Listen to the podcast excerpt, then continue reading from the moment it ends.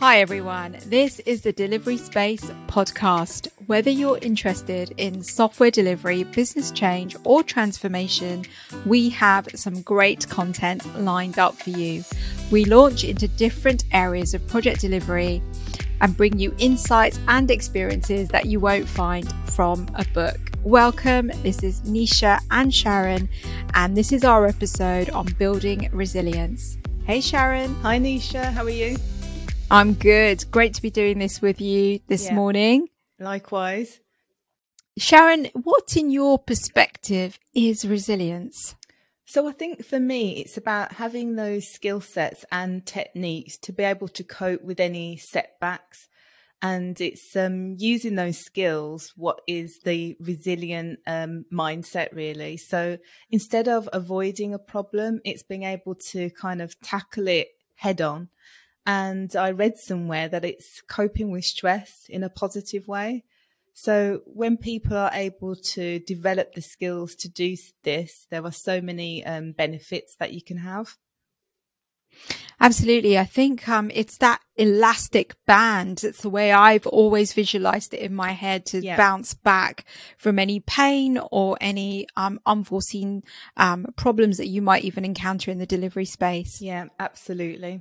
So, Nisha, can you describe a scenario where you've had to find resilience in a work setting and what some of those benefits were for you? Sure.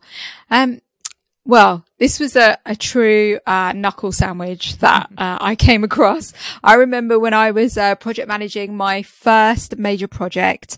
Um, it was a rollout of a content-rich customer booking application hosted at a regional data center for a well-known air express company.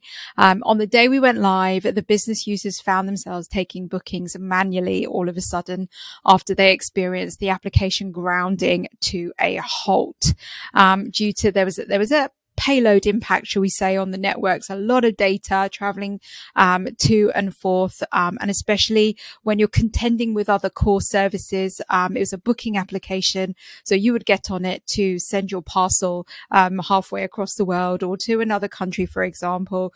Um, and the frustration um, from our contact center users was clearly visible. Uh, as a result, my anxiety hit the roof on that day. Can you imagine? Um, yeah, when I first joined the job, I was sent out with the courier so I could see firsthand mm. um, what the business was about. Mm-hmm. Um, and that that kind of that helped me um, ground myself in understanding what was truly important and what the project should achieve. But knowing those users really well, um, that that did um, I've got to admit it did add to my anxiety. Um and the, and the way I kind of pushed through that was to keep those communication lines open with key stakeholders. Um, I was honest unafraid to let them know that uh, the team and I were working on a solution and also to um, feel that range, full range of, of emotions, but to find, um, those qualities within myself to say, right, what, what are my key strengths that I can use right now to mm. rally the team, um, you know, to deal with the situation at hand, um, and not to get bogged down by, you know, the, the fact that it was a misstep of mine, mm-hmm. um, that actually caused, um, some of, uh, some of the performance degradation that we were experiencing. But I think it's great, like you said, that you were able to look internally and draw upon some of your key strengths, but you also had the ability to keep communicating. Yeah, it's it's a truly um it's an inside out thing to actually find that resilience within yourself mm. and then try and move those qualities um um to the surface that you know that you have. It's tricky within those situations, but yeah, this situation taught me a lot. Um Sharon, where have you had to find that resilience? So I think for me, um, it's frequently because working in a PMO space, sometimes you can go into an environment where you're a PMO of one until mm. you've built out the team. But I'll probably go back to my graduate management program. So straight out of uni, um, working in the transport sector, and I was doing this um, graduate management program that involved working across different aspects of the business. So I spent time in finance, engineering, and I also had to learn how to drive a bus in London And no way. yep, I did. And as you can imagine, really scary for me. I hadn't driven a vehicle anything bigger than my Toyota Yaris. So this was really a challenge that I had to take on in a new setting. But one thing that it did do for me, um, pushing through and rising to the challenge, it built a lot of respect from my peers and colleagues and also the team that I was managing. It gave me an insight into truly what the business was about, um, what the people on the ground faced day to day. And when you experience things such as these, it, it, builds a lot of confidence, it builds a lot of internal strength because you're either going to push through it and move forward or quit essentially. So it had a really positive outcome. I am forever going to hold that image of you navigating a bendy bus through London traffic in my head as a, as a way of actually pushing through. And That is such great imagery right now. Knowing what I know of you, Sharon, that's, that's amazing. I find it hard to navigate myself through London traffic in my car as it is. So how you did that, contending with passengers, mm. um, it must have been like a real assault yeah. on your thoughts when you were first put in that position. Yeah. What was that turning point where you could have just walked out of the mm. bus and said, sack this. I'm not doing it. Yeah. Um, this is just too frightening. I don't have the skills. I, am not equipped. I think, what was that turning point? Yeah, Describe it. You're right. So I could have walked away, but the thing is, I, I, wanted to achieve it. I wanted to get through the difficult problem because I find that once you get through those difficulties and get to the other side, it mm. builds mm. confidence, it builds courage, and it builds that internal strength. And having that ability to, you know, look back on your achievements helps you move forward. Um, I also had a lot of support from my bus instructor at the time. He was very supportive. He thought it was great that I was trying something completely outside of my comfort zone. My yeah. parents were really supportive, as was my husband. So, you know, having the support from these people just to say, yes, it's hard now, but, you know, there are many challenges in life. So if you um, push through and pick up the skills and techniques along the way, it really sets a strong foundation for all the challenges that you know you face in future jobs throughout uh, the career. So it was a really positive outcome. Thank you for sharing that, Sharon. Oh, you're welcome. So, Nisha, when we think about resilience within a team setting now, what would you say are some of those key characteristics of a resilient team? There's quite a few that I've seen from time to time. Um, but these, these are the key ones that I've picked up and, and from observing teams and being part of, um, some, being lucky enough, uh, to be part of some great teams. So, um, when team members give and ask, um, for honest feedback. So I think that actually uh, strengthens and empowers the team, gets to know um, where you can get to know each other so much better.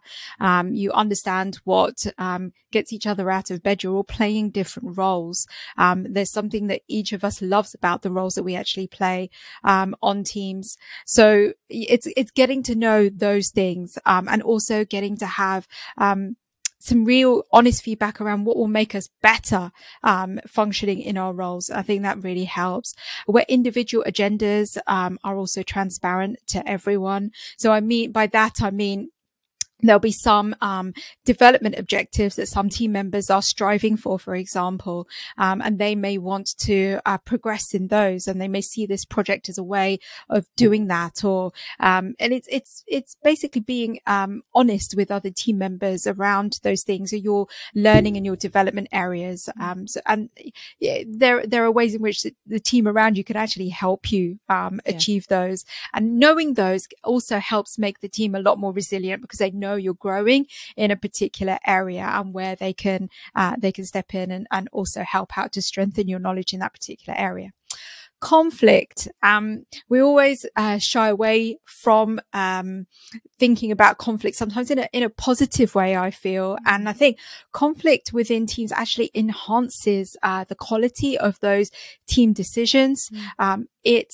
brings a team closer together once you're on the other side of it. And conflict is also a signal, I think, to a team where um, certain levels of communication, um, certain conversations need to be had to either clear the air or to, um, you know, get uh, push through problems that the team are encountering.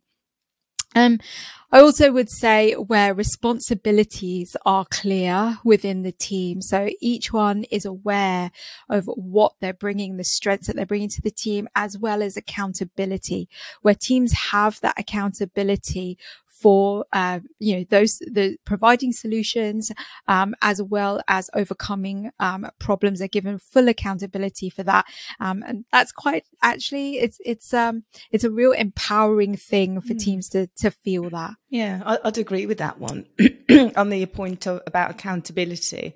You know, it's so important, isn't it, in the building resilience? No, yeah, brilliant. And, and when you're working in the delivery space, you need to be prepped not only for those best um, scenarios, but also for the worst case scenarios too that we've all experienced from time to time, right? Absolutely. Um, and when you're working on those projects, you're not working alone. You're part of a collective working towards a goal. Every team member plays a part, regardless of that delivery framework that you're following, yeah. um, or method that you're using. Um, what qualities have you seen, Sharon, in teams that you've worked with that have pulled you through challenges? So I think for me, it's um, definitely understanding the strengths and weaknesses and um, teams understanding that they are a team you know, you're not going through this alone as a single person. So being open and honest. And if you need support from another team member who may have those skill sets in a particular area, then asking for help. You know, mm. it's, it's about being open and having the confidence to do that, really. Um, I think this leads nicely into another distinction that it's worth mentioning is that resilience is different from staying in a toxic um, work environment. Mm. So, what we're discussing and describing here is working towards a positive outcome on something. And it's important for people to remember that you should have boundaries within the workplace and even outside of work around what is acceptable and what isn't acceptable. And uh, resilience is different from staying in a toxic environment. Um, what are your thoughts on that, Nisha? Yeah, I'd, I'd have to agree. I think it's important to be clear about what you will and won't tolerate within an environment. Um, and feeling, um, feeling comfortable enough to be able to express those boundaries. So, um, some examples can be uh, use of aggressive language that you're not willing to tolerate, uh, disrespect for your own personal space. Um, for me, it is um, taking the time out for yourself. Um, uh, for rest and rejuvenation. I block out from 12 to one mm-hmm. in my diary. Now, sometimes that gets overridden, um, with important meetings that need, uh, you know, that need to be had. However, there are times when, um, I make sure that I do take that time that I need for that rejuvenation, for that um, mind, my uh, refresh, if you yeah. like, to get some sunshine. I'm working from home, mm. um, seven, uh, not seven days a week, mm-hmm. five days a week, mm-hmm. uh, at the moment. And it, it can get a bit draining just sitting here yeah. in front of your, um, machine from meeting after meeting after mm. meeting and being expected to, um, actually do your day job, you know, during those meetings as well. But I think taking that time out for me, that's my boundary and that's my hard boundary that I'd like to put in place and make sure that I am rested. Yeah. I am rejuvenated. Yeah, we all need to work towards deadlines, but I think it's important, um, to be able to say as, as humans, you know, we have that right to be able to enjoy our work, enjoy yeah. our roles. That's a, it's a right for everyone to show up to work and have a great day. Absolutely. Um, and you, right? You yeah. can do that when you have those boundaries in place, yeah. um, in terms of the rest that you need, the mm. refresh that you need, mm. you know, the rejuvenation mm. that you need, whether it's meditation, a walk in the park, mm. um, a, a, chat with your mum yeah. during your lunch hour, you know, to find out what's going on with your parents, which sometimes I do. Yeah. Um, it is important. Think, it's very yeah. important. And I'm similar to you where every lunchtime I go for a walk around the block as well. It's it's important to get fresh air and it just refocuses the mind. So you've got the energy to continue throughout the day. Yeah, absolutely. Um, Sharon, what are your takeaways? So, for me, I think we've discussed the understanding of strengths and weaknesses. So, it's important to recognize that you don't have to be an expert at everything. Ask for support and help, and you will receive it, and that takes a lot of the pressure off. Also, making sure that um, we're patient with ourselves and recognize that resilience is built up over time.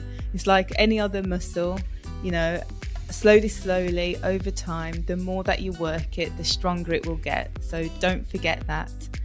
I think when teams have um, the ability and to have that psychological safety, being transparent and honest, that also sets a great foundation for resilience.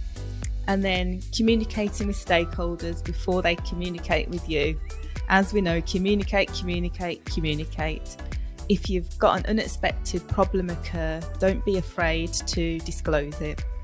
And finally, humour. If you're able to find something fun in a dark moment, it helps uplift the team and push them forward through that difficult period. What are yours, Nisha? or accepting the situation. Um, this helps to calm me down um, and it helps me explore uh, solutions with the team, have that open dialogue.